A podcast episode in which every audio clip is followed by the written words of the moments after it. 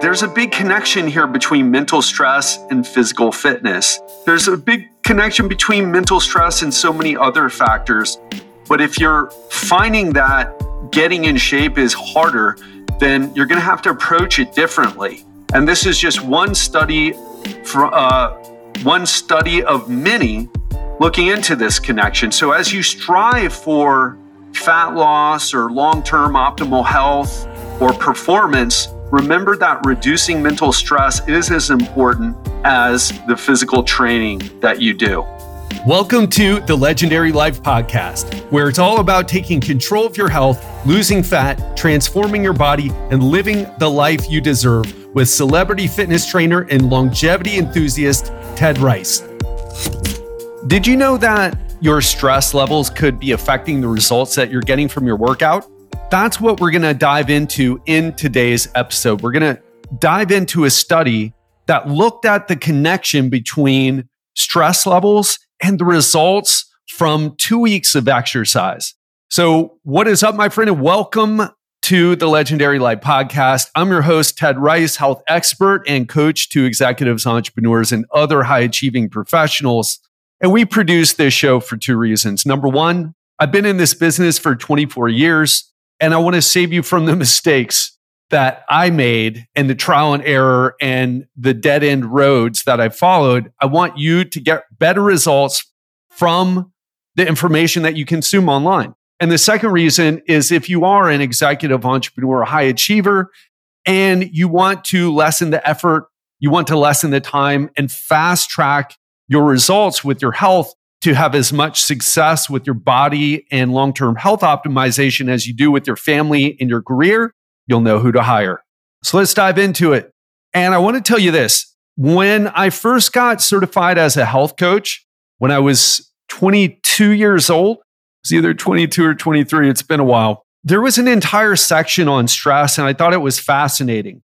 But I'll be honest, I didn't really care. I thought, you know what? Just tell me about what I should do for exercise. Tell me about what I should eat, especially about what I should eat, and especially about any supplements I should be taking. Fast forward to now, stress is one of the things that I care the most about. I track my markers of stress with my Oura ring. Again, no financial affiliation with Oura, just a fan of the product with some minor issues too, by the way.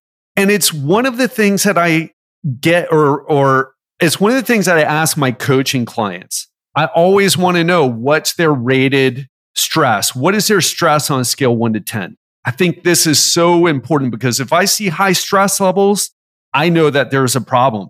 If it's just for a week, hey, that's life. But if it's consistently high, that's a red flag for me with a client.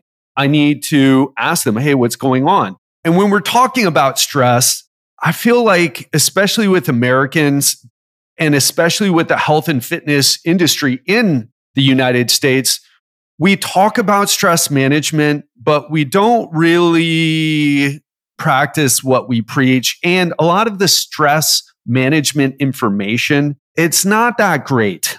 So I want to, one of my big missions, by the way, is to help people understand stress better because I believe the appropriate management of stress is the key to cognitive performance. By the way, that's not just my belief, there's plenty of data showing that as well.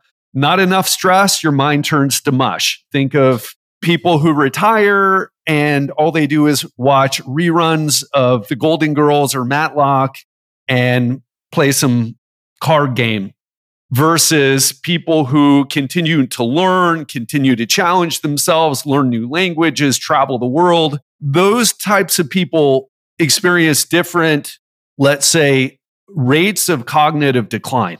But learning a musical instrument, learning a language, it can be stressful. Same thing with exercise. Exercise is stress to your body too. Not enough of it, and you start to lose fitness over time too much of it, it starts to break you down.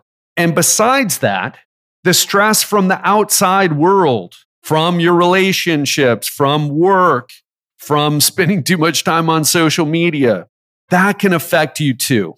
In fact, there's a lot of studies on this, but the one that I want to talk about today, it's named self-rated mental stress and exercise training response in healthy subjects. So these names of these studies, no wonder why nobody reads them. They're kind of boring. But what I'm here to do is to help you understand the science and to hopefully make it more fun or at least more interesting. And so what I want to tell you is that stress is the key to unlocking your full potential and not just in the ways that I talked about before, but in getting results from your workout. So consider this scenario. Imagine two different people. Let's say they're twins. They're eating the same things. They both, let's say, have the same workout. They're not drinking or doing drugs. They're both sleeping the same. Surprisingly, their results are drastically different from the workout. In other words, one person, one of the twins gets in really good shape, the other, it's not as good. And so this is what the study aimed to understand. And what they did was they got a group of people together, and these were healthy people, by the way. It's important. Sometimes people are unhealthy. In other words, they have heart disease, diabetes, etc. But these were healthy sedentary females and males. And what they did was they meticulously tracked and analyzed their physical responses to training. So they started out by rating okay, what is your stress level, uh, doing some testing with their fitness. And then they embarked on a workout program for two weeks. And then they again rated their their maximal power output and also their VO2 max. And what they found was interesting. They found that the individuals with higher stress levels showed less improvement in power and VO2 max. So their bodies were less responsive to the physical demands of exercise. And how did they rate the stress? They just asked people, Hey, how stressed are you? And they didn't ask, it was kind of interesting. They asked not just how much stress they were under, but if they had the resources to handle the stress. And those who said they had low resources to handle the stress and high stress levels, they got worse results from exercise. They also found that the recovery period post exercise was longer for those with higher stress. So it takes people longer it, it takes stressed people longer to recover from their workouts. And not only that, there were noticeable differences in heart rate, blood pressure, and even cortisol levels during and after workouts in the high stress individuals. So I think this is important for a few reasons because one of the things that happens to people is that a lot of people start exercising or going on a weight loss program because they're stressed. They're stressed because they're they're tired, they're angry, they're tired of being tired. They look in the mirror, they're not happy with what they see. By the way, that's a form of stress. They feel like, you know, guilty about not being able to have the energy to play with their kids or to achieve their goals. And so they dive into an exercise program or maybe an exercise and diet program. And then it becomes hard to keep up. So think about this some people say, oh, I hate exercise. It hurts so much, or I don't feel good after it. And we can see people who are highly stressed, they have higher stress hormone levels during and after workouts. That sucks. And so, what are we to do with this information? Well, when designing your fitness plan, this is number one holistic fitness planning, right? When you're thinking about what you're going to do, ask yourself, how stressed am I? on a scale one to 10 and think about that answer and, and answer honestly. And when you're designing your fitness plan, consider the factors beyond the physical. Maybe the key is not to crush yourself with exercise. Maybe it's to go book a massage and then go hit a workout the next day or do your workout and then reward yourself with massage for working out. That's a great reward. So consider like what can you do to reward yourself in terms of stress reduction? And this is so interesting because I work, one of the things that I coach clients on, it's like, what are you doing to manage your stress? because Americans don't typically, you know what Americans typically do? Watch TV and eat. Oh, and don't forget drink alcohol. Look, there's nothing wrong with food. I, it, I, I love eating food. I had waffles, just one waffle actually, bacon, caramelized onions, sliced avocado, and two cappuccinos for breakfast today. I love food too. However, rewarding yourself with food all the time can lead to stress, especially if it's leading to an increase in your waistline, an increase in visceral fat. So think about how are you going to incorporate stress management techniques? And again, one of the things that I love to do, I challenge my clients. You don't like massages? I had a client who is ticklish. Okay, go do a float tank. Don't like that? Okay, go sit in a salt room. Go do a sauna. Go jump and do a cold plunge if you're into that. But what are you going to do to improve your stress? Go take a walk out uh, in nature. Incorporate stress management, especially if you're rating yourself high in stress and maybe even starting with that first to lower stress levels, then getting into your workout, or like I said, rewarding yourself after workout with some type of stress reduction. I got a 90 minute massage yesterday. It was delicious.